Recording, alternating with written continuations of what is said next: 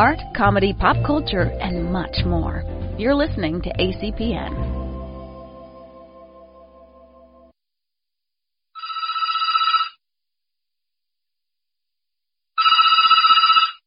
Emerald City Video, this is Russ. Do you have that one with that guy who was in that movie that was out last year? Hello and welcome to the Emerald City Video Podcast. Uh, this is an episode of not the new release wall, but it's still Russ and Zach. Yellow. And this is actually kind of a, a little side project we're going to be doing. I'm going to probably put this on. I'm going to dedicate a day of the week to it for a while or something. Uh, and it's uh, we're going to call it the Class of 1999, which uh, not to be confused with the 1990 movie that didn't make any money. Yeah. Uh, but uh, but no, it's because uh, we are of the age uh, where we were 19 when or 18, 19 when class when 1999 was happening, Yes. and uh, it was a really great year for Yeah. kind of mainstream American movies. Yeah. And so uh, now that it's been 20 years, actually late last year, we talked about spending like the whole year doing like a 1999 retrospective. Yeah. And then we just kind of forgot about it. Yeah. Um, but uh, that that's something that rarely happens. Yeah, Like, yeah, that clearly- like this, and then, but yeah. at least at least we didn't talk about it on the show first. Usually we talk about it on the show and then forget about it. So then uh, we get Michelle asking about us about it eight Yeah, months yeah. later. well, that's see that the problem is is that we do have to talk about these things on the show more because Michelle is usually the inspiration for us to actually follow through on these things. Where it's like, when the hell are you going to do that? And we're like, oh, fuck. That's true, Okay, yeah. I guess we have to do this now. But yeah, Um, but uh, yeah, so class of 1999 is basically uh, I don't we're not going to make it weekly. We're not going to have like a, a specific number. It's not like we're going to go, hey, we're going to do 20 of these for the 20th Yeah. anniversary, uh, because anytime we do that, it just messes up our whole flow. yeah, yeah. Wait, Uh, so so how how's that? Uh, um, how's the uh, uncut um, uh, Snyder cut thing? Yeah, exactly, exactly. Uh, we have like two more. I forget how many more we have to do. Uh, we have, I think it's two more because uh, Yeah. it's, it's BVS and um, uh, Sucker Punch. But let's let's very quickly before we get into uh, this this week's movie, like like let's talk about 1999 because Yeah. I have a I have a laundry list of uh, of movies here. Um, which I, I, it's pretty easy to remember. I think if you're if you're a movie buff uh, enough and have and we're kind of cognizant during this year. Um, uh, during that year, um, obviously this is the 20th anniversary. Uh, You've Right. already heard that it was the 20th anniversary of nine, of the Matrix. Like that was a thing. Mm. Uh, but I mean, like just going through one of the reasons why we're I, forget did we introduce this? We're talking we're talking about Payback this week, uh, which I think both of us were surprised that it was a 1999 movie. Yeah, Uh, it's just a movie we were talking about. We were talking about looking at, and then we Yeah. realized it was 1999, and we're like, "Hey, that could be that thing that we were going to do." Yeah, because we were gonna we were originally gonna talk about Payback because there's this atrocious, like just mangled uh I don't even I guess it's a director's cut uh Yeah. called the straight up or Payback straight up. And it's the only thing that's was available for a while. And I don't even it might even be still the only thing that's available on DVD. Nothing's available really on streaming. Yeah, Um, but it's it's just bad, and I don't know if it's just bad because we've seen one version and that's our version. But my like my just like sensibilities is that Yeah. it's it's a sh- really shitty edited. Like there's like it does like parts of it don't make sense because yeah, there's pieces missing, and it's again its problem. What problem could be that wait no this whole part is missing. Like what? yeah. but anyway, um, like Payback is one of the earliest ones. I'm just gonna go if you know of any, if you can think of anything as that I miss as we go through. But I mean, like she's, I mean, it, 1999 ranged from like the classic, like she's all that, blast from our past sort of films, like kind of films that were like very fucking 90s, um, but but weren't but like those are the, actually the good ones like the ones Yeah. you actually kind of want to remember uh to you know obviously to fight club and and things like that but we have october sky we have office space we have um eight millimeter um we have uh ugh, i don't like it but analyze this as a film that people enjoy um lock stock and two smoking barrels um The rage Carrie too um it's not like there isn't bad ones in there Yeah. 10 Things I Hate About You. Wow, 10 Things I Hate About You and The Matrix came out in the same week. wow. that, I, I remember seeing both of those, except I think I saw The Matrix long bef- before because because one of our friends had a uh, um a, co- a very early terrible yeah. uh like cam job version of it but Yeah. I but also yeah, the- feel like we, at least for me, I think I only saw 10 Things I Hate About You on video. I think it was one of those Uh, things that, I'm 99% sure I saw it in, in theaters just because uh, Jen Fry. Um, so, um, well, also, honestly, it was a good fucking film. Um, no, I, I liked it a lot. I just, it was one of those ones that was totally flew under my radar. I mean, the other Yeah. thing about, about the, like the Matrix is that when the Matrix came out, it came out just before Star Wars Episode One, and between the two, they kind of sucked up all the oxygen in the air for a while. Did it? Weird. I'm not seeing Yeah. I, I remember. I actually I saw the Matrix after I'd seen Episode One, uh, because it was still playing in like the crappy little theater downstairs, and since I hadn't had a chance to see it in in a theater yet, Yeah. I, I made it a point to go do it.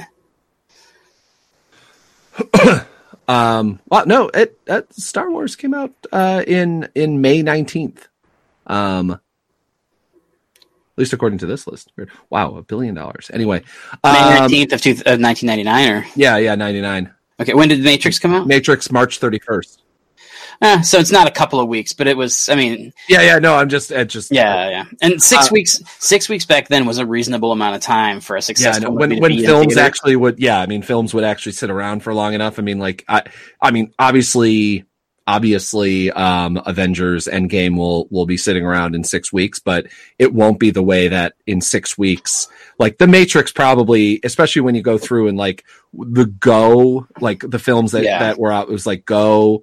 Uh, hideous, hideous, kinky, uh, the Joyriders, SP, uh, SLC Punk, Existence, Mhm. uh, Pushing Tin, uh, like Edge of 17. I'm trying to like going through and I'm like, yeah, there's nothing really.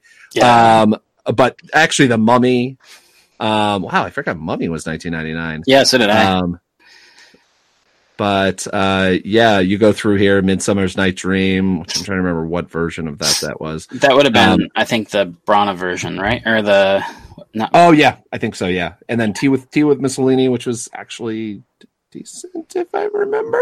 But yeah, then um, and then Star Wars uh, May nineteenth. So it's Yeah. like yeah, no, the Matrix just probably would have just sat like other than the Mummy, um, those two films. But obviously, the Mummy didn't do.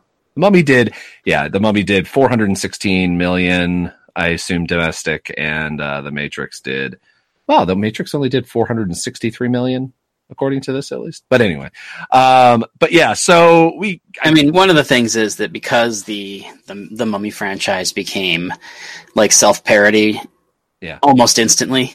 Yeah. Uh, I think that we forget how much of a like massive deal it was.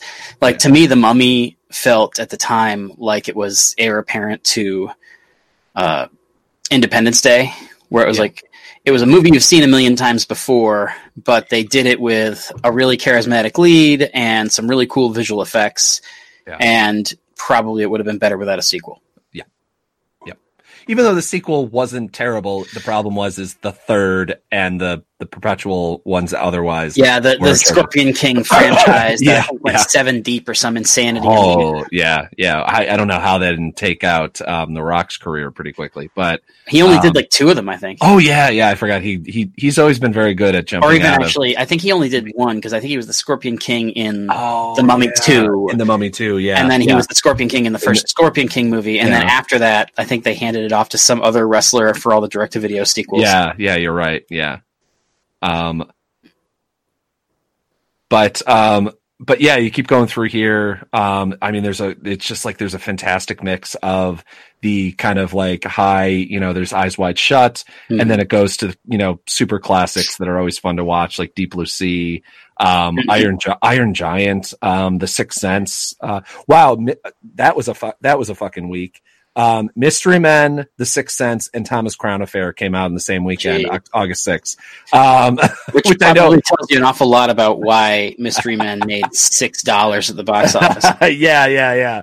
Yeah, 30, 33 million total versus uh, Six Sense did, holy shit, 672 million.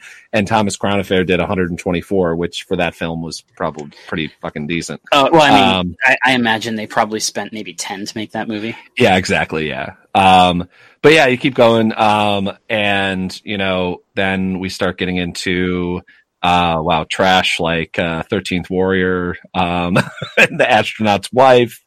Um, and uh, God, where is, uh, oh, yeah, okay, finally, yeah, we get down to September and we're starting to get Oscar season. And September 15th was, uh, American Beauty. And then we have, uh, Breakfast of Champions. Um, like, was it Get Bruce? Oh yeah, Get Bruce was uh was that uh, actually pretty good documentary on uh, Bruce Bruce Vilanch. Blanche. Yeah, yeah.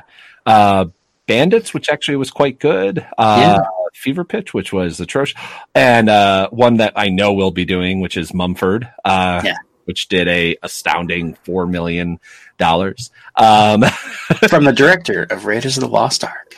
which uh, weirdest thing ever. That that, uh, which is one of those the weirdest fucking film. Like, try explaining that fucking film. to Yeah, oh yeah. um, and why they should watch it. Uh, but also then we get, uh, you know, we have Three Kings, which is absolutely fantastic. The Limey. Um, uh, then we have uh, Fight Club, uh, and uh, let's see what else. Um, being John Malkovich on October 29th. And um, High Fidelity. Oh yeah. Um, did I miss High Fidelity, or is it not up yet? Um, Do- well, I mean, Dogma, November Oh, twe- yeah, uh, November twelfth. Uh, the Messenger, which um, I thought at the time was a, a goddamn spectacular film, but having rewatched it, it's not nearly as good as I, as I remember it. Uh, uh, November nineteenth, um, Toy Story two. Uh, November 24th, uh, Ride with the Devil. Uh, the only reason I mentioned that is because, uh, not only did it destroy in one, in one fell swoop Jewel's short career and kind of killed, uh, uh, Tobey Maguire's career, I think, for at least a little bit. Um, and, oh no, no, actually the biggest person who killed it was Ang Lee's career. Yeah. that, that, that was the most, uh, that was the most thing. Yeah. December 8th, The Cradle of Rock. Um, which is one that I'm sure that either we've already talked Yeah. about or we'll talk about again. No, well, I don't think we've talked about any of these 1999 movies other than like in passing as like five for five or employee recommendations kind of things. yeah, Like I don't think we've actually rewatched and analyzed any of them. Yeah. We also have, uh, let's see, uh, Sunshine, um, which we definitely should talk about because, um, I just started rewatching it a little bit and it was fantastic. Uh, Magnolia and Hur- the Hurricane and Talented Mr. Ripley and da da da. Anyway, I could, I could keep going on, especially once you get into, once there's like November, December when, you know, Oscar Yeah. films and everything like that come out. Um, but, uh, yeah, it was a pretty goddamn good year. Yeah, yeah. And that's this was the year when uh, my my grandfather passed away, and a girl who I was like kind of interested in and had a date with uh, passed away, and uh, because I was not in a really good headspace, I wasn't really paying attention at school. So a buddy of mine who uh, also didn't care about school, Yeah. we used to go and like we we were going to school in Oswego, and we used to drive to Syracuse like minimum twice a week, uh, sometimes literally daily, uh, Yeah. to just go watch a movie at Carousel. Um, and uh, so I, I, I, I remember seeing a great many of these in the theater. Oh, 20 Dates also came out that year, I think. Oh, yeah. Either that or early 2000 because Yeah. it this kind of that kind of movie it's, it's like so microscopic that you would need to look up like Myles Berkowitz's Wikipedia page in order to find it. Yeah. But It did, February 26th. It came out uh, the same week as uh, a lot of other number things uh, 20 dates, 200 cigarettes, and 8 millimeter. Huh. maybe we should do that as an episode. and Encounter in the Third Dimension. Um, Nice. Oh, and eight days a week. Huh. Jesus Christ. See, now I feel like we really need to do that as an, as an episode. Just like do it a rat a tat thing. Like, all right, ten minutes on the clock, go. I all I all I have to say from 200 cigarettes is my remembrance of it because we saw it when I was at SUNY Purchase um, uh, as a release thing, and my only takeaway from it was, um, wow, none of these people know how to smoke. Yeah. and the funny thing is, I'm not the only one who's came up with that independently too. Where it's just like I remember reading a review later on, going, "Yeah, it was weird because everyone looked like they were faking smoking, and like the film title is what." but yeah, it's why actually why I started smoking um, that film because I became I was going to write a script that uh, I was going to be smoking in um, just because whatever it's it's black and white and eight and sixteen millimeter film and it looks really cool Yeah. and I was a 18 year old arts film student um, and uh, and so I started smoking just so I could know how to fucking do it properly on camera Nice. and that lasted three years. yeah. Anyway. Anyway, so So- so, So in other words, that movie that movie took like three months off your life. exactly. Yeah. In in a lot of ways, not just in the cancer. Probably that was slowly growing in my. Also, uh, just so it's been said, uh, there's last time I I can't remember when this was, but not long ago there was a 20 dates press kit Mhm. signed by a couple of the actors that you could get Yeah. on eBay for like 30 bucks. Yeah. I don't remember who the actors were. I don't remember. I just remember like I was looking at something unrelated and Yeah. ended up kind of going over to that item and I'm like, "Holy crap, that's not expensive at all for Yeah. like whatever it was that you know." Side note: I love the fact that if you search 20 dates right now on eBay, um, you get a lot of Buffalo nickels for some reason. Like literally, it's all Buffalo nickels. A copy of the DVD, Mhm. um, and then um, uh, they're selling dates, like Nice. you know the stuff that killed the monkey, and uh, Yeah, yeah. um, yeah. I, I will say, I will say, I said 20 dates by mistake. I was talking about 200 cigarettes. Oh, Uh, okay. the, the, the press kit thing. Um, yeah, they, I don't think they would have done a, a press kit for 20 dates. I feel like, yeah, yeah. um, I mean, God knows, maybe I'm wrong, but uh, he literally just talked to every single reporter and was like, explain it to them. yeah. that, was that was the premise.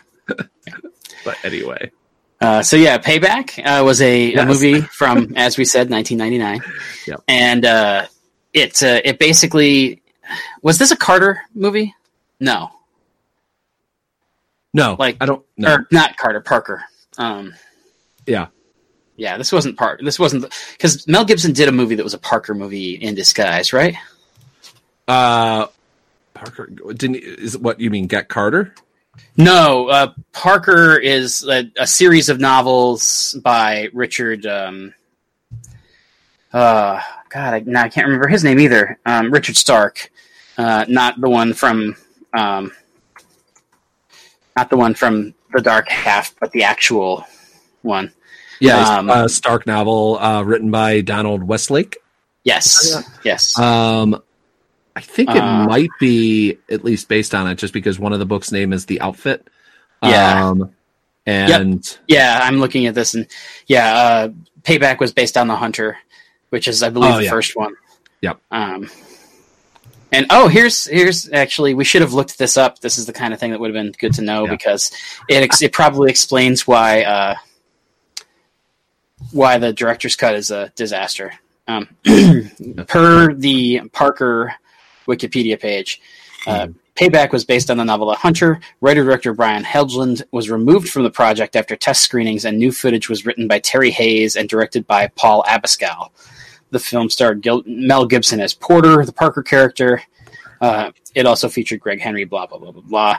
Um, Helgeland's version was released as Payback straight up the director's cut for a small theatrical run in 2006 and on DVD in 2007.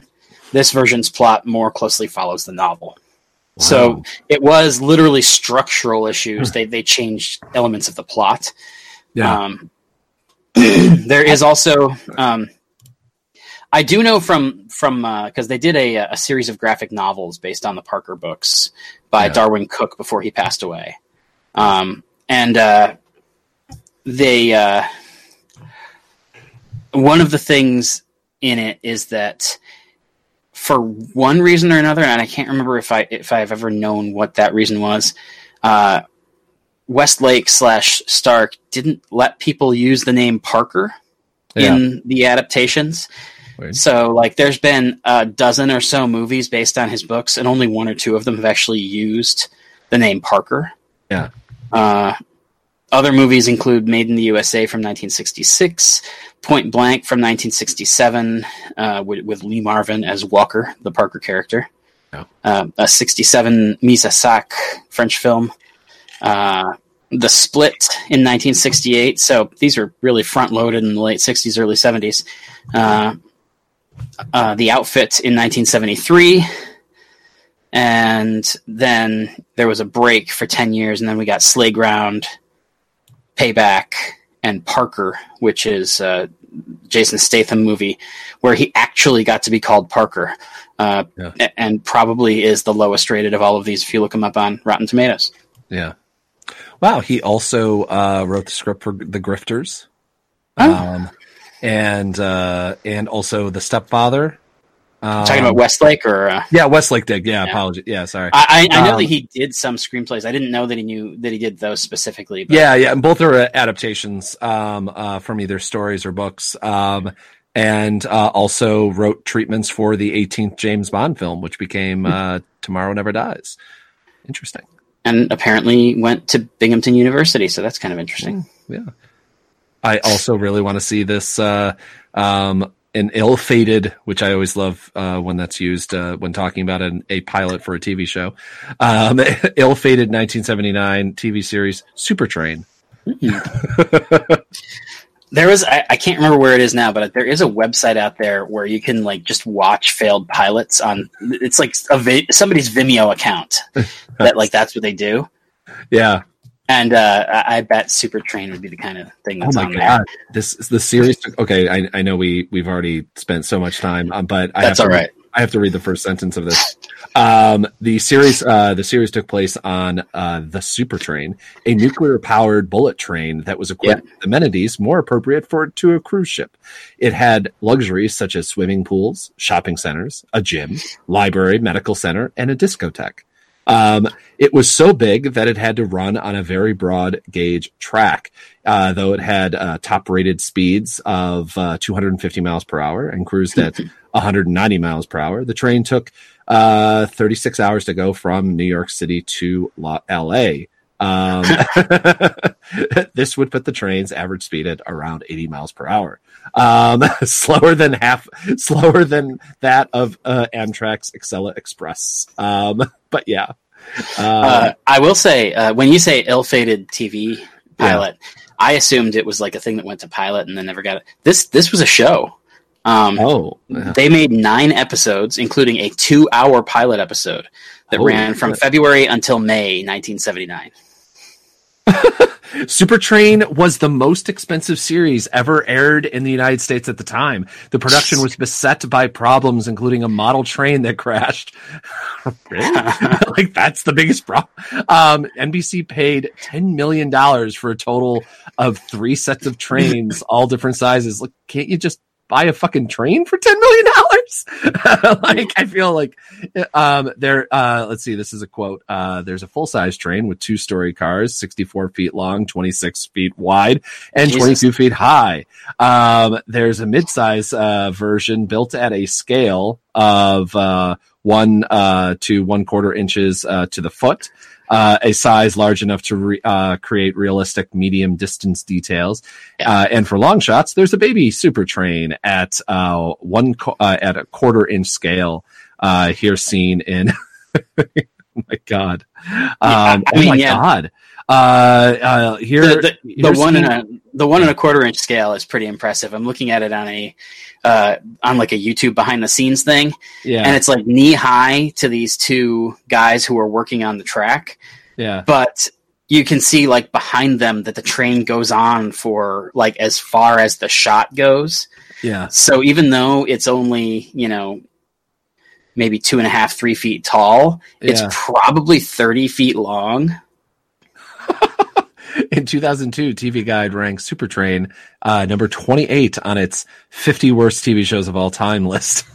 I feel like we got to watch Super Train. I feel like. I feel like yes. Uh, we were just joking about having wanting to do a, uh, or at least I wanted to do a uh, Erie, Indiana rewatch. Oh but yeah, I, um, I feel like this may have to be a uh, original watch because this sounds fucking fantastic. this this love- seems like the kind of thing where we need to like once the TV season is over in a few weeks and I'm not busy Yeah, every night. yeah. we need to just be like, okay, fuck it. Every Thursday, we're gonna watch this, and then we're gonna immediately record our responses. Yeah, yeah, yeah. As if it's airing live. yeah, exactly, exactly. um, what I love though is the premise. Uh, Supertrain was described in 1970 in a 1979 Variety review uh, as quote, "It's a love, it's a it's a love boat on wheels, uh, which is yet to get on track." oh my god, uh, that sounds horrible. It sounds, you know what it sounds like is like what happened to the train before. Um, uh, that was in uh, oh god, what's the fucking uh, Chris uh, uh, the film oh, uh, Snowpiercer. Snowpiercer. that actually is the reality that I want to live in. Is that Super Train was a train, and then like in after after nuclear winter or whatever set in or whatever I forget what the the premise was. Um, then they just used that train as the Snowpiercer. I'm I'm down with that. That's that's that's our new head canon. yes, I'm okay with that. But uh, so yeah, the wh- what were we talking about? Payback. let me let me just do open up. There you go. That's There the bottle go. of whiskey that I just opened up again. So yeah. Um, but uh, I, I'm just so Payback now- is a film. Um, Yes, What yes. what are we talking about? uh, we're talking about we're talking about not Parker, um, who uh, in in this film essentially is beaten and left for dead, and then when he comes back angry, uh, goes on a roaring rampage of revenge in order to get a very small amount of money back from the mob because he essentially he was screwed over by his partners and he wants somebody to give him like and it's it's a very specific thing Yep. which drives a lot of the humor in the movie that he only wants what he's entitled to he doesn't want anything else Yeah. like Yeah, this is something. I mean, like this. The, the script I'm I'm actually curious in like the background of the script and the mm-hmm. casting and stuff like that because Yeah. like this for some reason like um I don't know. I can't think of many other actors that could just be like no it's seventy thousand dollars and be able to pull it off as well as Yeah. Mel Gibson has it uh in the film. Uh like maybe that era Bruce Willis may I don't even know. Like I don't even know if he could do that but like it's just because uh, because it's like no it's what is it the principle of the thing? And uh and and like that like i think that that that whole if he was if it was just um he's just trying to get his uh whatever amount of money back. He's just Yeah. trying to get revenge. He's trying to get payback um we have a title. Um i then i don't think it would be like i don't think at least i wouldn't enjoy the film as much as i enjoy the film. Like i this yeah. this is one of my like I, I don't I don't even know if it's like my top 100 films, but it's certainly one of my like go to films that like if I see the disc then like sitting on my shelf, then I'm like I want to see that film again. and I'm and I'm really bummed by the fact that uh, because of the you know because of the whole thing where you can only really get Mhm. uh, the straight up edition without it being a Yeah. pain in your butt. Yeah. Um, I showed it to my wife who had never Yeah. seen the movie before, Yeah, and because the straight up version is not nearly as entertaining, yeah, uh, uh, she she just had no real interest, and so it's one of those things where you're just like. That's a bummer because now I'll never get her to sit down and watch like the actual version. yeah, yeah. No, especially if you've watched a little bit of the straight up, then it's kind of like diluted. Not only because it's it's it's not really that good. It's it's or it's it's I I, I think it's really bad. Um, but also the fact that it's it like ends up being the you know it dilutes the idea of the film in general. yeah, You've seen enough of it, and then it doesn't make more sense. And also the fact that like holy shit, um, I don't know how you have uh um the the original the payback but, like the dvd copy i have is not good like i only watched it on like on you know just a dvd player on a 32 inch television, and it is grainy. I mean, it's supposed to be grainy. It's supposed to be a flashback to kind of Yeah. um, the Bullitt era, Steve McQueen, sort of that that kind of world of films, and at least I assume it is. like it's not just on really grainy film or something. Um, but like it is, it's like muddy. Um, like it's not nearly as good as it really should be. Um, for even a even a like a mid. I, I'm trying to find my copy of the the disc and see when it was actually printed. Yeah, I I vaguely remember that being a thing. Like I remember when we were working. I mean, first of all, one of the things is when you look at the DVD or the VHS case, Yeah. it just looks like somebody slapped it together for fifteen bucks. Like like no effort was gone into the home release. God, I think mine. I I have this copy from Soundgarden, um, uh, but I uh, I think the only date that I see on it is 1999, um, and so it might have actually might actually be a a 99 2000 release.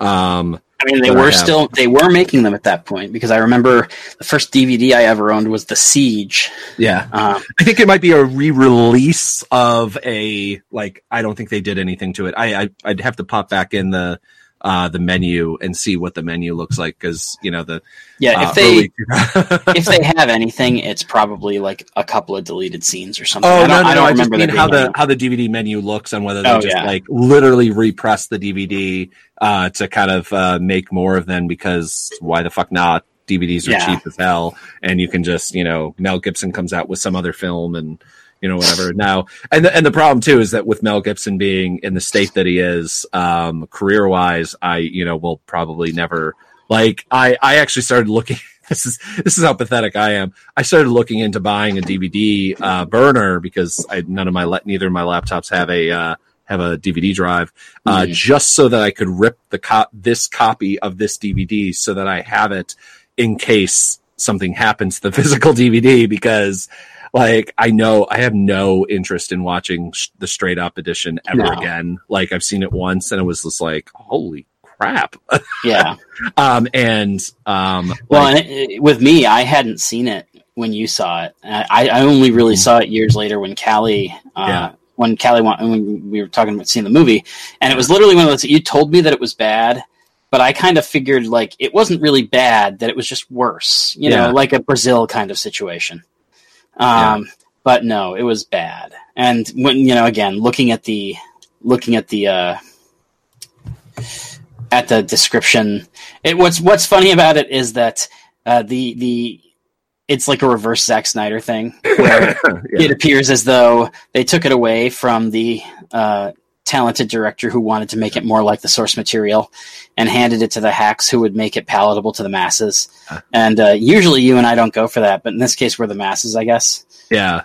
Uh, I mean, like, I, it's just, and I'm just curious on what was missing because it wasn't um like it turned more arty. I mean, or something like that, like where it was. And I usually like, um, I usually like kind of the revenge flicks that are a little bit more edgy and arty, whatever, you know. Um, but Limey. yeah, like the limey that's like people like I show that film occasionally to people and they're like, What the fuck did I just watch? like, why is there like these weird flash what's what's going on? like, why is this film with this like 60 year old British actor? Like, why is he the action star? And that you're like, what? um, and why did they just kill uh uh was it Peter Fonda? like like like what's going on? How is he a bad guy? Yeah. One one of my favorite things actually is uh is the fact that against all odds, in spite of the fact that like when this was a new movie, I remember not many people knowing it. Yeah. Uh, now, like the you can find like eight different versions of a GIF of "Tell him I'm fucking coming." Yeah, Uh, yeah. I'm just happy that people occasionally get that reference. Yeah, Um, yeah. yeah. But yeah. Anyway, But so yeah, Payback was a weird movie because uh, it's it's filled with a, a really talented cast that surrounds Gibson, Mhm. and so a lot of the movie is built on Mel Gibson being you know '90s Mel Gibson, where he's just generally a really uh, appealing actor. yeah, Uh, but beyond that, it's like you have uh, first of all Gregg Henry, who's one of these guys who just makes everything better. yeah. Um, and uh, Maria Bello and Deborah Unger both are like great actors who at the time were just kind of unknown or I mean I guess less so with Deborah Unger but definitely Maria Bello this was the first time I took notice of her Also, like, I'm sorry, it took a like minute because when re- I rewatched uh, Payback for the first time in like maybe a year or something, and uh, uh, the other day, Mhm. and I'm watching and like uh, Val Resnick, um, Mhm. Gregg Henry, I'm watching and I'm like, where do I wait? Where do I recognize him from? What- What's going on? And then I'm like, then I just literally just clicked on. I'm like, Guardians from the fucking what? Guardians of the Yeah. Galaxy? because he's Like- Peter Quill's grandfather yeah, it's just one of those like. Did I? I'm curious if I made the connection that that's where I knew him from in, when I first saw Guardians, and it's so because that would have. I don't know if that would have completely spoiled the like. He's a, he's not a grandfather. He's the guy that likes to get his get his ass kicked by Asian prostitutes. yeah well he's a he's a James Gunn regular he was in Yeah, the Belko yeah. experiment and he was in Slither Yeah, Um, and I think, yeah, that yeah, he was Martin Proctor. He was the big bad in the first season of Black Lightning. Um, Oh yeah, yeah. Shit. so he's one of those dudes who like if and actually if you go to his IMDb page, we've already done like four tangents, so we won't this time. But Yeah. if you go to his IMDb page, he's one of those guys who's been in like fucking everything for twenty years. Oh yeah. Holy shit. Jason Bourne Yeah. and the Killing. Oh yeah, that's right. yeah, yeah. But um, and then of course Lucy Liu, and Lucy Liu in Yeah. this movie was kind of a revelation because I I don't think I knew who she was prior to this movie, or if I did, I only knew her because like she was a sexy up and comer that everybody was making a big deal of. I'm pretty sure this is the first time I had actually seen her act. was I'm trying to think of whether she was in yeah she was briefly in yeah I mean like Gridlocked and Jerry Maguire for like brief moments um, yeah, she did Ally McBeal before this, but like I didn't watch that. yeah no I mean she's in a ton of uh, like one one off like holy shit she's like I must have seen her like a dozen times like all of my shows Yeah. uh, like I, I watched LA Law a lot when I was a kid um Coach I watched a ton Home Improvement I watched a ton Hercules I watched a ton ER, X Files, Nash Bridges. Jesus Christ. Um, but yeah, no, no. Then, then you know, we didn't see her literally until like eight months later when Charlie's Angels came out, and then she just kind of exploded. Mhm. Um, and then she was on Futurama. Yeah. As Her true, her true claim to fame. Wow, I actually didn't realize it was that quick. Uh, that Oh, she yeah. was, it was 2001 that she was on. Um, and that's fantastic. Um, but yeah, and then she did Ballistic Ecks versus Sever, and somehow, And nothing was ever the same again. yeah, that was like the biggest quick up and down of a person's career. Obviously, she's you know Yeah, I mean, obviously she has massive she now again, so I mean, like, to, she yeah. did Kill Bill. Like, wow, Kill Bill was wait, Kill Bill was 2003. Jesus Christ. Oh, Uh, like so wait she only had one year of ballistic hanging over her head that's bad phrasing um and because that Yeah. film that film just obliterated um uh what's his name's career Banderas. yeah banderas's career um at least it seems Yeah, like it now did. he has to be a cartoon cat. uh, well no he was in um uh Spy Kids. expendables Oh, Um, yeah. well, Spy Kids. Everybody was in fucking Spy Kids. But even I, I will say though, even even though yeah, she did Kill Bill and and Mhm. you know stuff like you look at the like the level of film and the level of thing that she was in for that like three year stretch where she was on the ascent. Well, she, I mean, the biggest then- thing is that it was her career was seen as like uh, a 90 degree, 90, you know, 90 degree Yeah. angle upward. And then that film came out. And what was weird is that there was no expectations for it. hmm Um, at least not that I remember because the trailer came out and you were like, oh, oh, oh, that's not good. Yeah. like there's no expectations. No one thought it was going to be because I think it was like uh, a Banderas produced and written. Like it was one of those like passion project films, like where it's like Yeah. I'm going to make, I'm going to make a film, and it was just atrocious. Um, Mhm. I have, I have actually watched it. Um, so I can actually say it was atrocious, and I actually really, really like both of those. I Yeah. love Antonio Banderas and I love Lucy Liu. Yeah. Um, and yeah, no, no, it was bad. Yeah, but I mean, she really. I mean, e- Yeah. even though yes, she did theoretically can like it's it's it didn't ruin her career in the way that it did Banderas's, at least in my opinion. Yeah. But you look at like what she did after it, and she really didn't fully recover and become Lucy Liu again until Elementary. There was like a lot of years where the only stuff she like even you know when she Yeah, went back but I to mean, TV she was- and she would do I like a handful of episodes of like Dirty Sexy Money or something. It's like Yeah. she was like the twentieth person credited on a giant cast on Yeah, that show. I mean, I mean, she was, she was. I, I at least I, I perceived her as being like the next female act, like um, um, oh my god, Brett of Jesus, An- Angelina Jolie's type Yeah. world of of level. yeah, Um, and and that just killed it because I mean, like you look at her career and it's like Kill Bill one and two, okay, and then after that, Domino, Lucky Number Slevin, yeah. like this is a lot of like looking at her IMDb page. It's like there's so many things in here that yeah. just look like she doesn't know how to say no if she's offered a role. Yeah, um, which is which is actually. I mean, again, I always um, I always the- love the just just take roles like Yeah. but yeah oh yeah no chicago she did like chicago like that same year too that was the, that was oh actually the yeah, bigger I thing. forgot about that. that was the 2002 like that was i think why like because i was like wait a minute why why was she because like yeah charlie's angels was like a big big thing but it wasn't like it wasn't fucking enormous but Mhm. chicago was like enormous um at least the like the buzz wise even Mhm. if it you know it made decent it made good money but it wasn't you know it wasn't fucking an avengers film or something it wasn't like a huge Yeah. thing but it was it was the you know it was one of those films where it's like oh it was all female cast and everyone you know except for I I also think that this is one of those movies where because uh, Hollywood was even worse Mhm. in terms of uh, diversity at the time than it is now. oh god Uh, part of the reason that she seemed like she was on such a stellar trajectory Yeah. is because every every casting call that called for an Asian female lead, like Yeah. she was the one who got the call. Like Yeah. because like there was nobody else who was as much a household name, who was as beautiful, who was as blah blah blah blah yeah, yeah, blah. yeah. And so I think that's part of the reason that it seemed like even though it's it's kind of like the Brad Pitt thing we've talked about. Yeah. Where it's like, yeah, granted he'd never been in a movie that made more than 150 million dollars, but Yeah. he's still like considered box office gold just by virtue of like who he is and what we think he represents. Yeah, yeah. But this is before all that.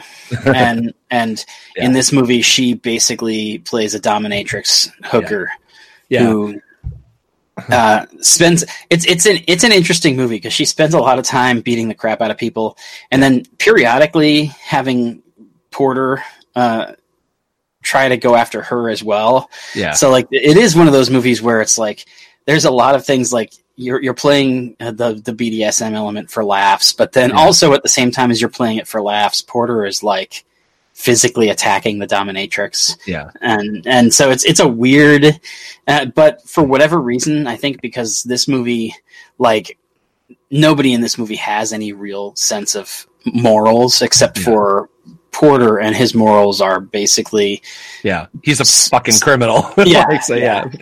and so I, I feel like uh, it's one of those things where it's like Yeah. this isn't like a captain marvel thing where we expect it to be um something you know it's like the fact that it's it's got negative representations of Yeah. sex workers and dominatrixes and, An asian, women yeah, yeah, it's just kind of like it's par for the course for the kind of movie that they were trying to make a pastiche of Well, I mean, there, there's also like it's on the scale of. I mean, it's amazing to think that only 20 years ago, like this, there Yeah. wasn't there wasn't a thought process. Like if this film came out today, it would be like, holy shit. yeah oh yeah um, even though like, on, but on the scale of things, like the people that are racist and bad uh, and that play into the tropes get their comeuppance. Uh, maybe not directly for it. Um, but they get their, they're bad people, all of them yeah like they're the people that make and even all the bad guys aren't aren't doing it it's it's just val resnick you know for the most part is playing into some of the stuff and then Yeah. she, you know um uh lucy liu uh pearl is her name uh Yeah. film uh it, it plays into it. Like she is not the um, you know, the stereotypical Asian Asian hooker prostitute, whatever. Yeah. Um, she is playing that character for it, and then immediately drops that um, when it doesn't doesn't fit her, and Yeah. also she is, you know, like up until you know. Uh, uh, she she is her own character. I mean, like on the scale of things, like this probably would be uh pretty uh gr- not maybe I won't even say groundbreaking but but it would be pretty decent on the scale of like you know like you think about TV shows like oh my god I've been watching so much like 90s Law and Order and it's just like holy shit. Like there's just so much like I mean obviously uh they they didn't deal with uh too many Asian characters. Like maybe every once in a while they drop down to Chinatown for some you know case but usually it's like African Americans and they only basically live in in slums or they live in housing projects and it's like holy shit like this shows it's not directly racist it's not like the characters are like NYPD Right. blue racist um but they're like just the just the like characterization of poor people anyway Yeah. but uh but this is i mean i actually like i it's it's one of those shows that like this this movie payback is is one of those movies where i'm like i'm still comfortable oh yeah. even though it's not like it's not if this was a 1970s movie i wouldn't have any problem whatsoever like Right. it would be fucking groundbreaking for the 70s um but uh for, even for the late 90s uh this is like it's comfortable enough because i think most of the characters and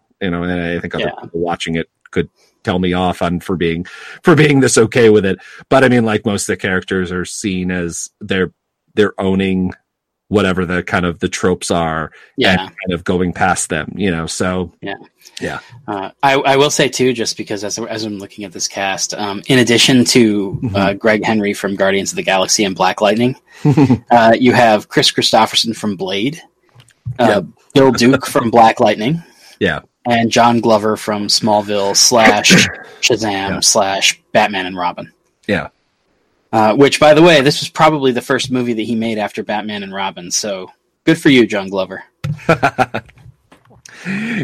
We- should quickly go back to Maria Bello, and she's Yes. one of those actresses that I every time when I see in a, she's in a film, I go, a why isn't she in everything? Yeah. like literally fucking everything. Um, which I'm looking at her IMDb page, and she is in basically as many films as she possibly could be in.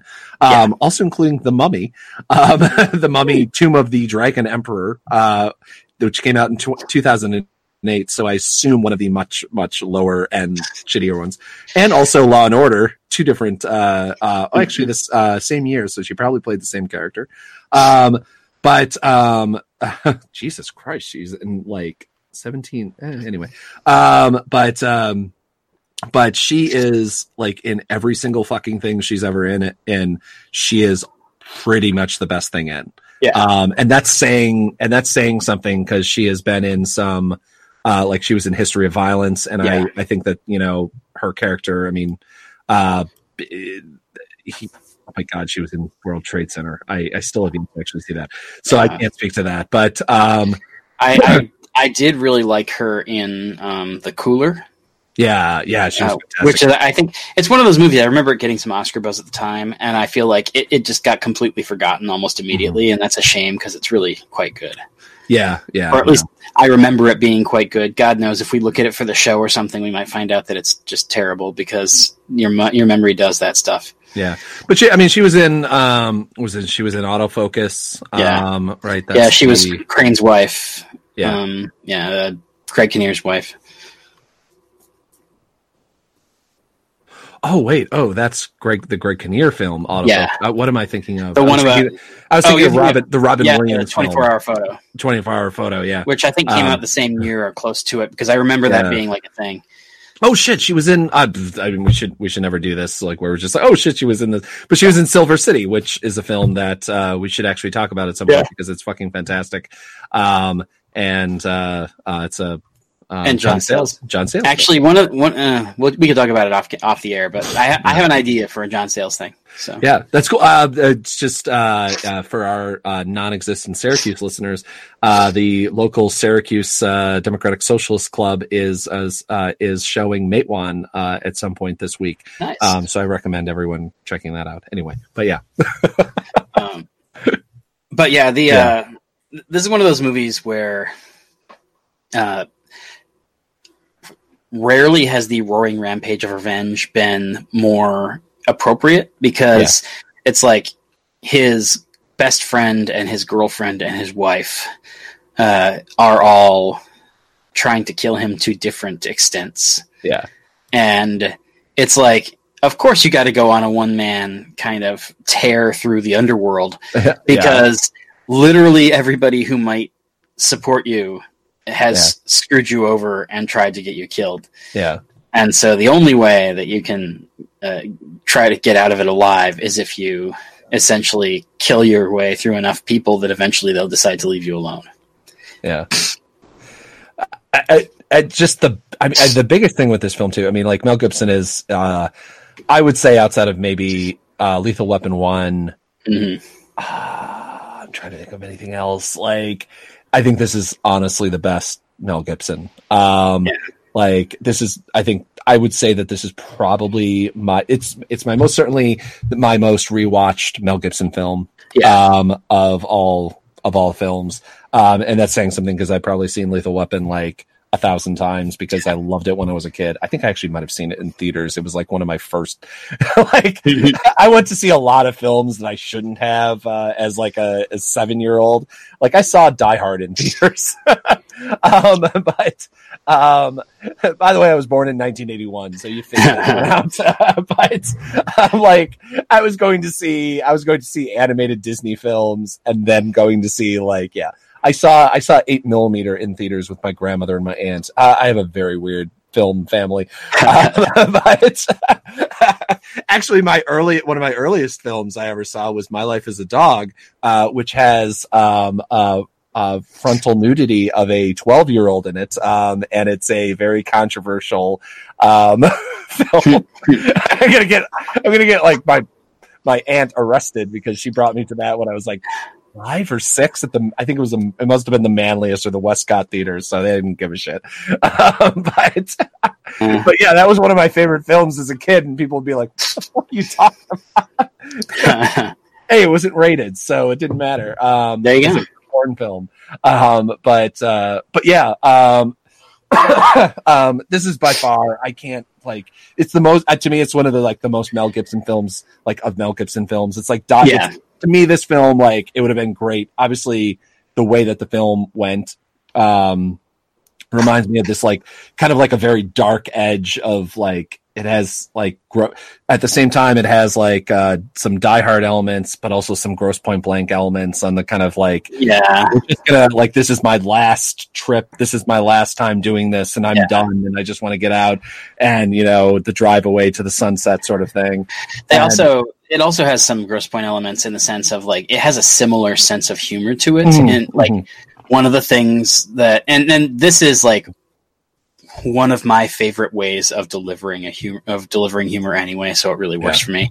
But I love the idea of uh, something terrible or violent or otherwise like holy shit happening on screen yeah, yeah. and the characters all kind of underselling it like it's a minor inconvenience. the um there's a great scene when he's being uh tortured and uh you know and this little piggy goes to the market um and that's and like they're literally he's about to he's about i think the, the uh uh, Mel Gibson Porter character actually says this little piggy or something like that, and then they bash his pinky toe or something like that. Uh, if I remember correct, I forget the exact delivery lines, but like that, that's the sort of stuff that it's just and also the continuation of the um because the amount of money is is 70 i think this is not spoilers the amount of money is $70000 that he wants which uh you know even in you know for the level of you know potentially getting yourself killed and having to go up against uh you know a, a large mob uh called the syndicate um is it, that that's not that much money, especially Yeah. when you've survived coming back basically from getting shot twice in the back and you know and things like that. Um, so like you know most people would just like kind of like leave town and and kind of move on with their lives, you know, for seventy. But it's the principle of the things, Yeah. and and the fact that like there's that just that running gag throughout the whole thing when. Uh, every he keeps trying to correct people, and they're like, Yeah. "Oh, it's one hundred forty thousand dollars." He's like, "No, it's seventy thousand. What? Yeah. I have suits more than worth more than that. Yeah. Yeah, and I think that's that's one of the great things in it is Yeah. the like the way that uh, the way that the people who are in the outfit Yeah. respond to this insanity, Mhm. you know, with just like you realize this is the dumbest fucking thing that's ever happened to me, right? Yeah. And it's like, well, yeah, but I still have a gun. Love is that, and the absurdity of the fact that like all of them are like, I have suits more than that. I have nothing or whatever, and like none of them just goes. Here's seventy thousand dollars to go away, but like I mean, like they kind of offer it to him, and he's like, no, no, no, I want my seventy thousand dollars because then he ups it a little bit. Um, but what I was uh, what I was kind of getting at is like the best. I mean, I think like Mel Gibson is fantastic in this, but like so often you don't have um either you have one big bad and then you kind of have to get through these like just it's just them shooting or killing these like whatever random people that they send at him like who the fuck cares sort of like henchmen? Like Yeah. of course uh you know mel gibson's going to be able to care, kill the random guy that shows up at his house at two o'clock in the morning sort of thing. Like of course that's going to happen. No but he goes to like all of the like higher up uh you know the uh, i'm trying to think of what the term would be uh like the lower level the dons or whatever the lower level mob bosses. Capos. yeah the capos thank you um and and you know and and deals with them with one one way or another um and and like every single one of them is fucking fantastic they're all actors that you're like i recognize that guy Yeah. um and and like of course like once you go to like their you go go to the imdb page and you're like oh holy shit he's in like Yeah. Fucking everything Yeah. um, And like said, John Glover is one of them. exactly and yeah yeah yeah he played luther and you know Yeah.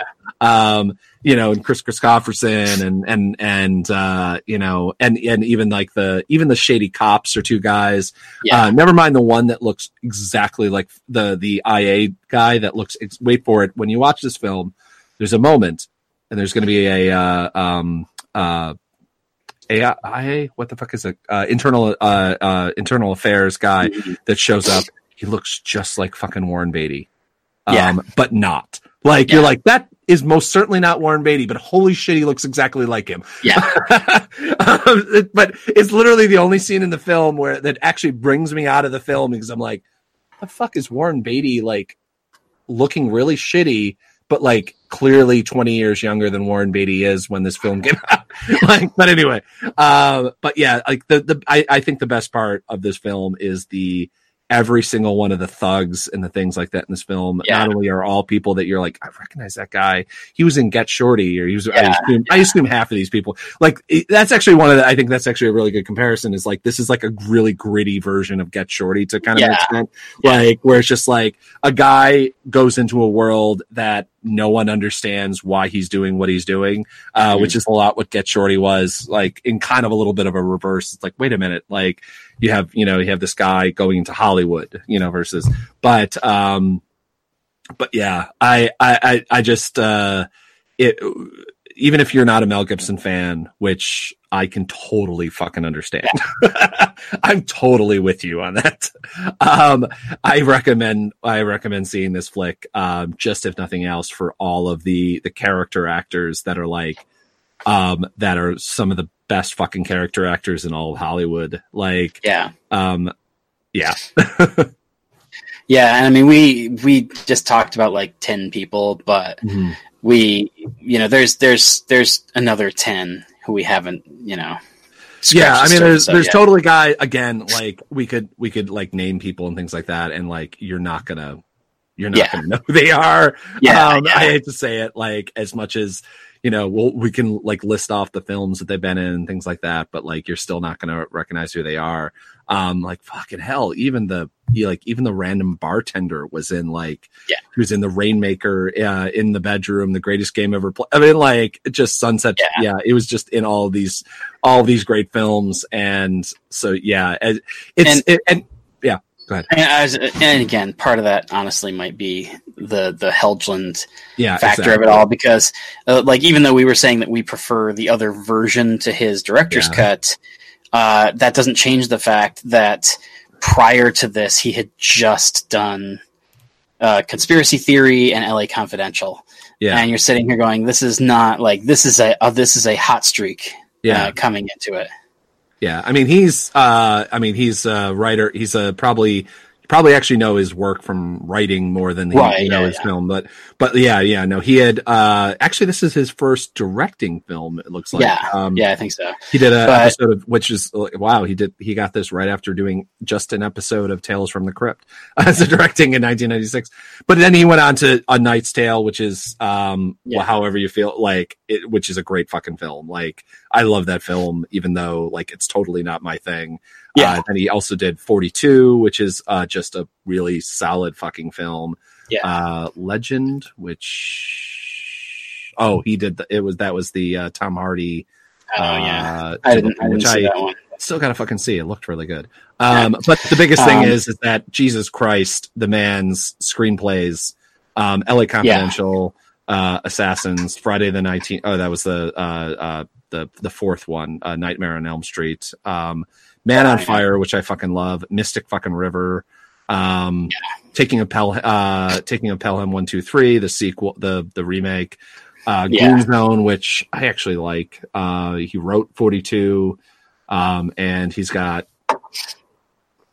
I can't tell whether I, I would assume they're oh my god they're doing a remake of uh, Wild Bunch apparently uh, with Mel Gibson is doing a remake of of Wild Hmm. Bunch. Shit, that well that'll be and uh and the uh he's he's got a movie called finest kind coming out yeah that's that's yeah. I I, But, I highly uh, doubt it uh, has anything to do with. Uh, um, Hawkeye Pierce uh, from No. uh, Mash, which is where, which is how he used to sign off his letters. But, Yeah but uh but yeah uh, so it's it is one of those but that things where- but that has Mary that has uh um um uh Zendaya uh from uh Mm. Spider-Man in it, right? Yep. Yep. Uh, and and yeah, it, like I said, in general, I feel like probably there's a, a handful of these like really good actors that came to it ironically because of the director who got almost immediately pushed out, and then Yeah. But it's I mean I think But- that uh it would be interesting to read um uh it would be interesting to read the uh the script um of this uh Yeah. the original version and see which where it was um because obviously one of the problems with remake uh, depending on depending on how much he was able to film or whatever um doing this remake the straight up um edition uh what how much content he had to be able to make the film that he originally imagined making and because Yeah. it, it just desperate it the, the straight up edition feels like a chop job it feels like i had only the the only the amount of footage that was available in the film and then i just kind of moved around things. And like i don't remember i li- i really don't remember seeing anything in the straight up edition that wasn't in the original film. So i don't know what other than just being like fuck you assholes. I'm just making my own film and moving things around. Like i don't know what else was there. Um, yeah, oh god i just don't want to suffer through rewatching it again um Yeah. but uh, yeah like obviously the, i mean the screen the the dialogue and everything like that without without that this film is nothing um Yeah. even with all the great actors and and everything like that that, that are in it uh that like jesus it, it the, the dialogue is so it's it's it reminds me it's it's kind of like a um what i mean brick is fantastic have you seen brick yet Mhm. forget this one film that you have yeah, yeah, brick yeah. I uh, finally did. if you if you haven't seen brick you got to fucking go see Brick. uh like not go see it but rent it watch it whatever the fuck i don't know where it's available but uh it is so fucking good and uh it's it's in a noir kind of style every uh not everybody talks that way, but like a handful of characters talk in a kind of yeah. You see here, not even they don't talk like that. Um, they talk uh, in a in kind of a older style, um, uh, Yeah. like quick pace, and you know, like maybe like fifties. I don't know, fifties, forties, something, sixties. I don't know. Um, and it's a and it's a murder mystery type thing, uh, set in a high school, and Yeah. uh, but it it this kind of has like you could have told me if I knew nothing about all the actors that are in it. Uh, somehow, especially with the quality of the DVD that I watched, it told me Yeah. like, oh yeah, this was made in the seventies. I've been like, yeah, that makes sense. Yeah. like I'm not, I'm not, not believing that. Um, especially considering I, it, it's, it's one of those great films that they did such a solid job of like all of the cars are from like the fucking seventies or maybe eighties. I think all seventies though. Like I don't remember seeing a single piece of plastic on a car. Yeah. Yeah, it's one of those, and obviously that's a, a common. It's Yeah. a good way to kind of establish the visual of your show and to, um, of your of your movie, excuse me, and to do it relatively inexpensively because like you need cars anyway. Yeah. So if you just spend a little bit extra and make sure that the cars you want are like that one, Yeah. I'm always curious because like, you know, it is those are always so often the cars that I'm getting destroyed in in so many like cheap set, cheap movies or cheap uh uh TV shows and things like that and we're like is there eventually going to be a time when we run out of these things? oh, I know, right? like, I mean, I guess you can probably put them together again. I don't know, or like just bang out the dents, but but it Yeah. is it's anyway. But uh, um, but yeah, man. I mean, fuck. I'm just you know, it's like thinking about Mel Gibson's career kind of after this, and it's like uh, I forget when he did his um his infamous uh getting pulled over and swearing every madness at people.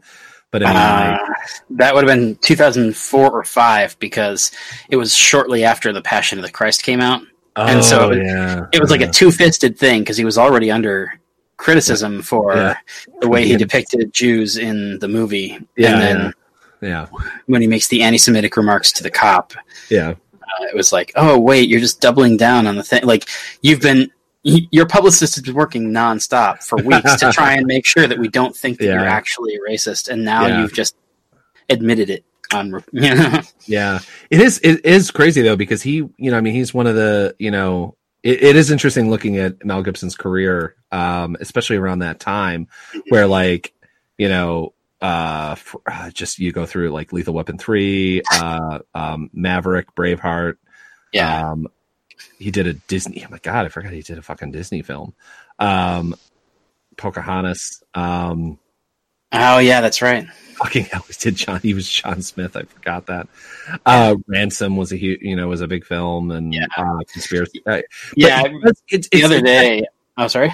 Yeah, go ahead. Yeah, I, the other day I saw at the at the DeWitt Public Library. I think that somebody must have like collected up a bunch of DVDs from Mhm. people who turned out to be scumbags and donated them all to the library because like on their dollar DVD cart there was Yeah. like a, a whole chunk of like uh, Kevin Spacey movies and a whole chunk of uh, I can't remember who, so probably m- maybe Louis C.K. or something, and then like another in another area right next to each other there was Payback and Ransom, oh, and I'm just like, did did this like did did like a guilty white lib- liberal just purge all of the undesirables out of their movie collection?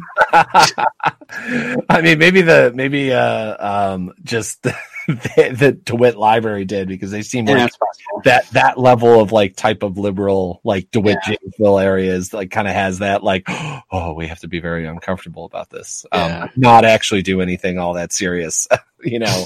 Um but uh yeah um uh, what was uh, what was it? Uh, it it is fascinating like looking at his career though um and he is a guy that I, I don't know. I mean, maybe maybe like the buzz had come out about like kind of who he is and what he, what he was around like the late '90s. But I mean, like, the fuck does a in the in the '90s now Brad Pitt would totally do a film like Conspiracy Theory, like totally would.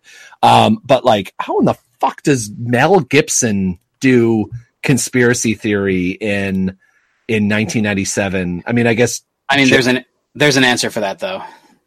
It's Brian be- no, no, it, it's Dick Donner. Um, Yeah. the director of uh, Lethal Weapon did that movie. Oh, oh, and and the writer was uh, Brian uh, Helgeland. Um, yeah, Uh, I But- will say, I will say, uh, the the most culturally significant thing to come out of that movie is almost certainly not what anybody thinks.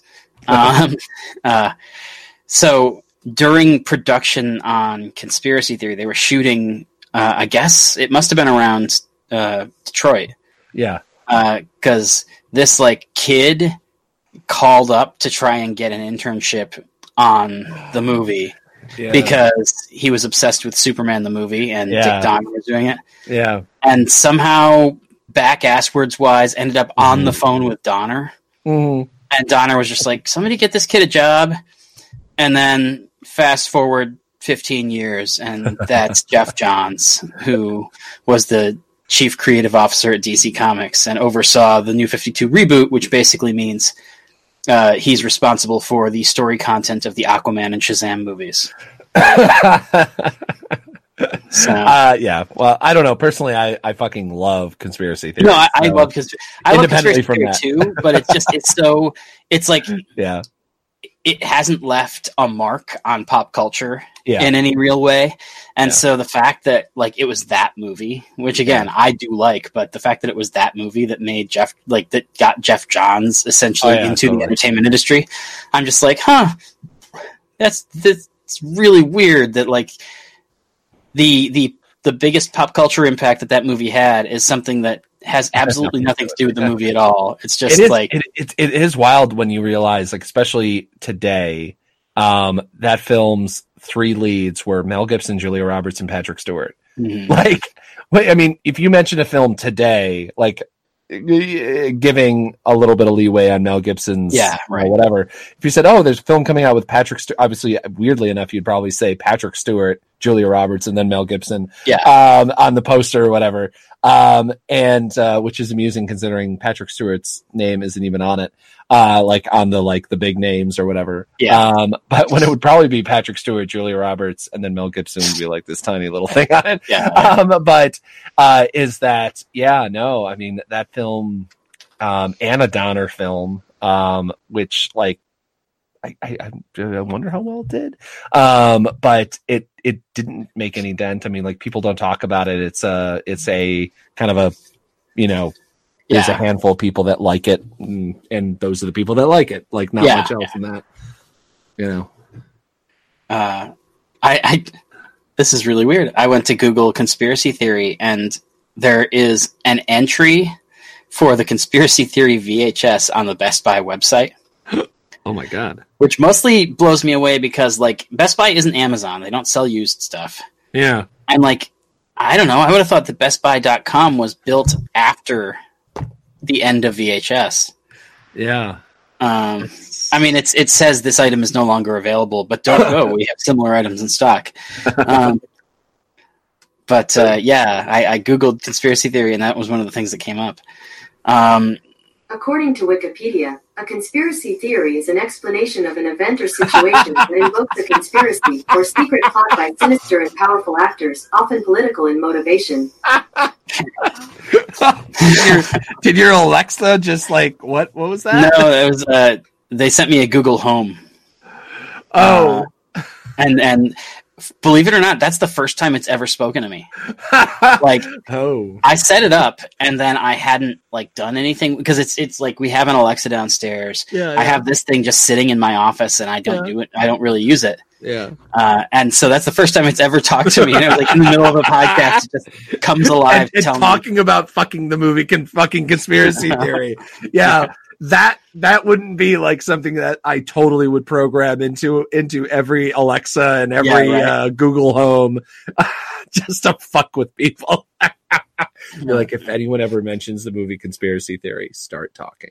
Yeah, yeah. just start talking about lizard people. Be like, uh, the moon landing is uh, not real, and uh, yeah. Anyway, Uh, But yeah, I mean, uh, Yeah. there's uh, this is this is one of those movies. eh, ignoring the fact that the DVD transfer is cloudy and kind of rubbish. Yeah. Um, because it was shot to look like, like you said, uh, like almost like a '70s exploitation kind of movie. yeah, yeah, Uh, like this, ba- this basically feels like what if Dick Donner had made Death Wish, you know, Yeah. And uh, and Death Wish wasn't quite so mean spirited and racist. yeah. Um, I mean, I would say, like, again, um, if you can, uh, obviously, I, I, I recommend don't even bother watching um, the straight up edition. Um, at, No, least, no. at least until you It's- watch the the the the original kind of weird Yeah. original version. it's Um, not that hard to get your hands on the original. Yeah. It's only like I think I think if you go on Amazon, you can get one for like ten bucks. Yeah. it's the one with the bluish purplish cover. Um, yeah, it just doesn't say straight up edition. I think they actually have both uh, both listed. Yeah. Um, but um, like the like I, I'm complaining about the transfer. Uh, I think just because I'm like surprised that like it it you know whatever. that they didn't But put more work into it's it. Yeah. it's uh it's not horrible. Like it's not it's not as bad as I think I probably made it sound. no, Um, it's it- it's 100 percent watchable. It's Yeah. it's better quality. It's still better quality than like a VHS copy. Even though I do, I fucking have a VHS copy somewhere, and it's driving me nuts. I can't find it. Uh, because that's obviously originally how I, I, I saw it. But right. um, I uh, yeah um, yeah. Good. Sorry. Continue. Yeah. Uh, no, that's that's. I, I was getting ready to wrap up too, basically saying that uh, uh, it's a lot of fun. You should definitely, like you said, check out the the DVD version. You can pick up the DVD, I think, for less than ten bucks of the like the not messed with edition. If you want to uh, go that way, you can go on uh, eBay and get a VHS copy for five bucks. Uh, there's literally a VHS copy, new factory sealed for four ninety nine and free shipping. Um, Yeah. Uh, um, And- and, and- so it's one of those things. Uh, I would check that out. And again, like I don't know that anybody else would dislike the um, straight up cut as much as you and I did, but I think part of it is just like I didn't like. I read Parker books later, yeah. um, like after because a, a few years after this came out was when I reread um, the Dark Half and realized that the character of Richard Stark Yeah. that was the killer in the Dark Half and uh, the the author's pen name Yeah. um, was a guy who actually had a bunch of like books out. Yeah. And so I thought, like, that's kind of wacky, and found out that you know apparently, um, they had like stolen or not stolen, obviously, but like that Stephen King had borrowed the the name from this uh, from Donald Westlake.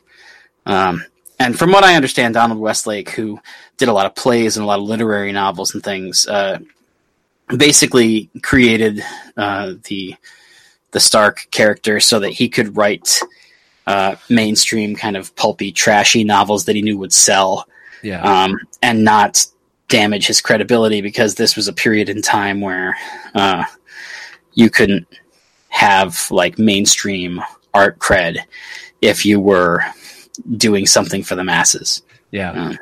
Um, I, sh- I should add it's uh, uh, completely fucking hilarious because there's another. I was searching payback on Amazon, and there's a another film that came out in 2011 that actually is available for streaming. Hmm. Um, and uh, uh, it is a Winston W. Champ film, and Sean's partner is brutally murdered and during a drug drug bust gone gone wrong.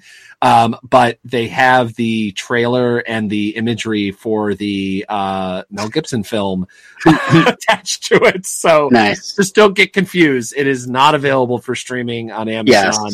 Um, it is that is some some other film. Um, but yeah, uh, I mean the big the biggest thing, like other than other than that, uh, other than just you know obviously not seeing that film, is the fact that this is such a weird. Um, uh, I want to just point out the fact that this is a weird 1999 film Mhm.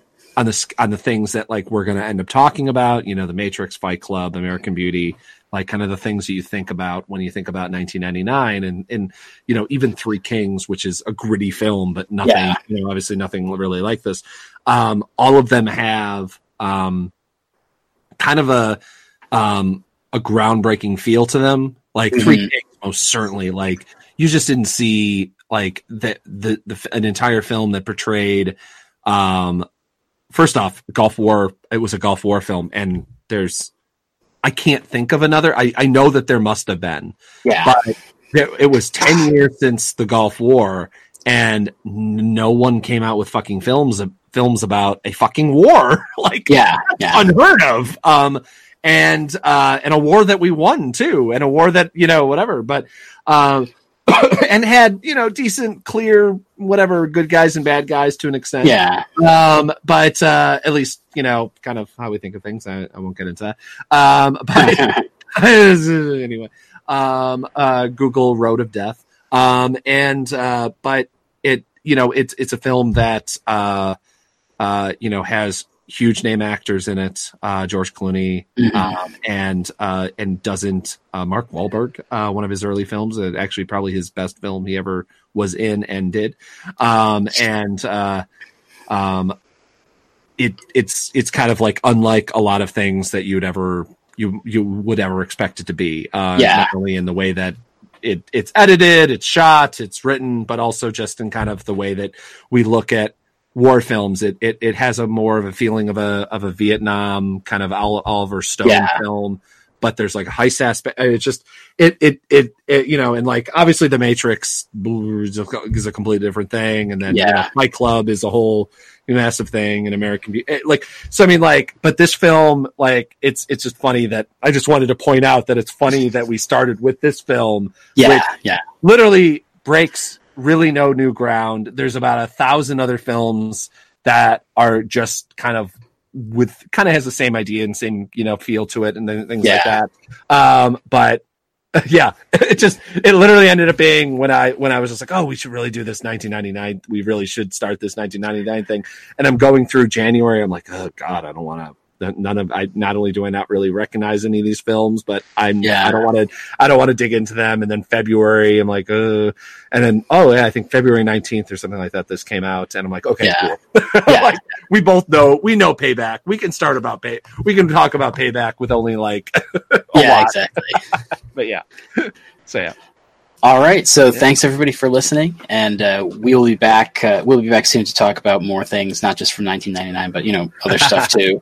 Uh, we probably won't have a new release wall next week or two because with Avengers: Infinity War, I, I figured this out actually. If Infinity War drops by the same percentage that Batman v Superman dropped in its second week, Yep. uh, which is about 58 percent. So I rounded up a little. I said if Infinity War drops. 60% and only makes 40% as much next weekend as it made this weekend. Yeah. That second weekend would still be in the top 40 highest opening weekends of all time. Yeah. And just slightly more than the biggest opening for a Twilight movie. jesus Well, christ Like, and, and like, God knows. I mean, it's, you're in unprecedented territory when it breaks the record from the previous opening weekend by almost a hundred million dollars. yeah Uh, so you know you don't know. It could drop seventy five percent because if it drops seventy five percent, it's still making a hundred million dollars in its Yeah, yeah. You know what I mean? it's still one of the probably the top 150 films Yeah. of all time like yeah But Um, uh, but yeah, I'm just like I'm I'm. It's one of those things. Like the numbers on this movie are just so absurd, and I think Yeah. that uh, you might not have known it was going to be quite that absurd. But obviously, everybody in Hollywood knows that you don't, didn't want a movie coming out this week. Um, so yeah, that's actually a conversation we were having where it's just like, Yeah. oh, there's not even like I, it actually confuses me that if I was going to drop, if I had a early uh, release film Mhm. that like wasn't an award contender type thing, uh, or even was an award contender, and but it wasn't, I I wasn't able to hold off uh, until Yeah. like November or something. This is when I would drop it because Yeah. like the number two film, like you don't have to be uh, you can be the number two you can be like what was it what's what's the like there's some comedy that's out right now oh it's uh the seth rogen thing uh which actually looks decent um on the scale of seth Ro- modern Yeah, yeah. seth rogen stuff um i mean and i think that has a lot to do with just the fact that it's about politics so i'm always leaning towards that but i mean like literally they're like we're the number one comedy in america yeah, it's yeah. like, well, dude, like everyone else is going to see the action comic Yeah, book movie. yeah. like, yeah and literally it's one of those things where like you look at the at last week's top ten, and it's like anybody who didn't go see Avengers went and saw either Captain Marvel or Shazam because they got to the theater and Yeah. were like, well, fuck, I want to watch a Superman a superhero Yeah. movie. yeah. So, but um, but yeah, so we'll be back soon Yeah. uh, to talk about more stuff, and we got some uh, some good indie stuff that we were coming up. We almost did an indie movie today, but we wanted to get this ninety nine thing started. Yeah. So uh, be back by noon on the fifth day for more Emerald City video, and please always remember to rewind your five dollar payback cassettes.